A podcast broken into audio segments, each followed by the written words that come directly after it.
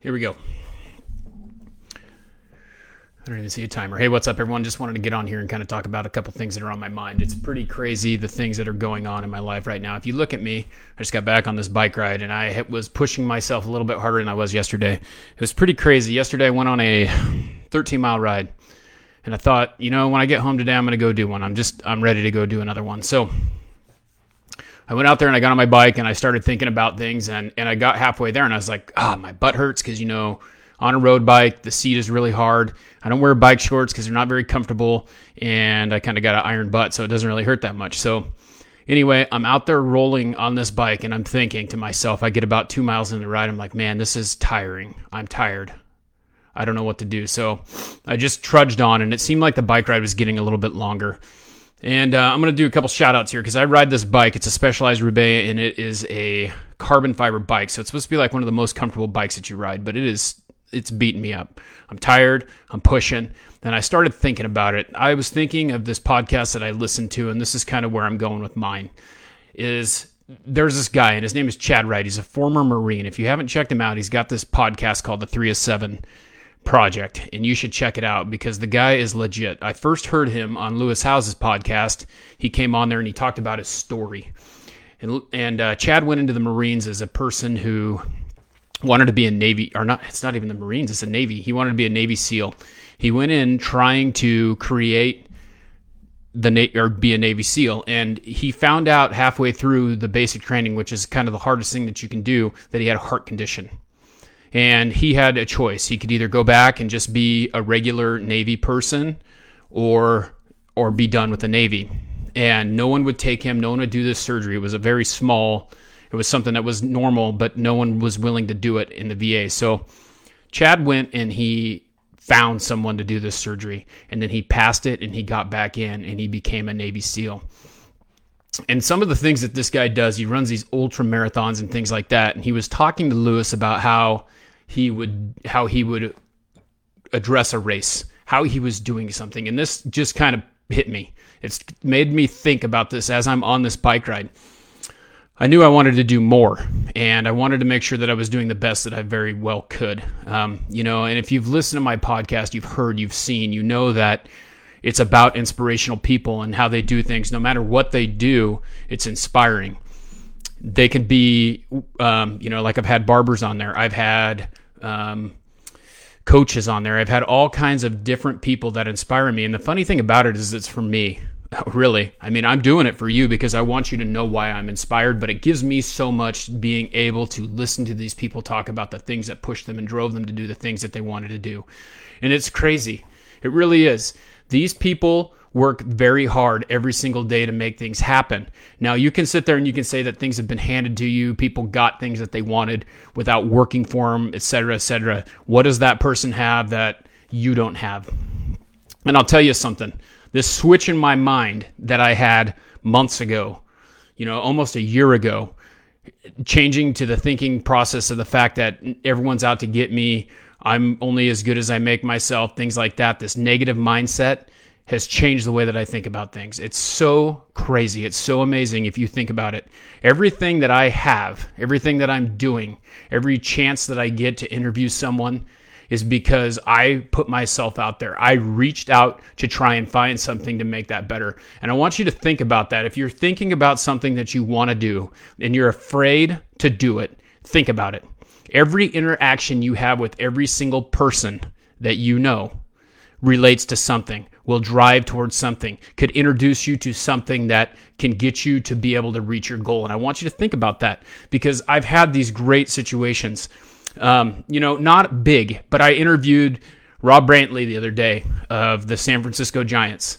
And it was really cool to me. It was really exciting to find out the fact that I was able to interview a giant. Okay.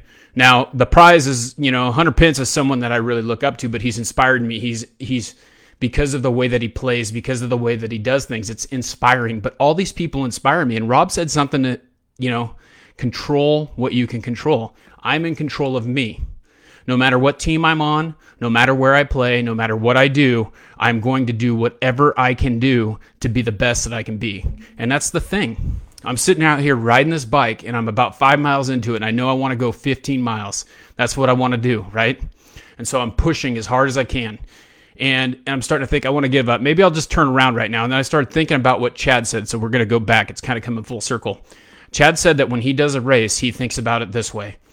If he can find some small point, some small point, and this is in no matter what you do, but in his race, if he can find some small point in front of him, he runs to that small point. Okay.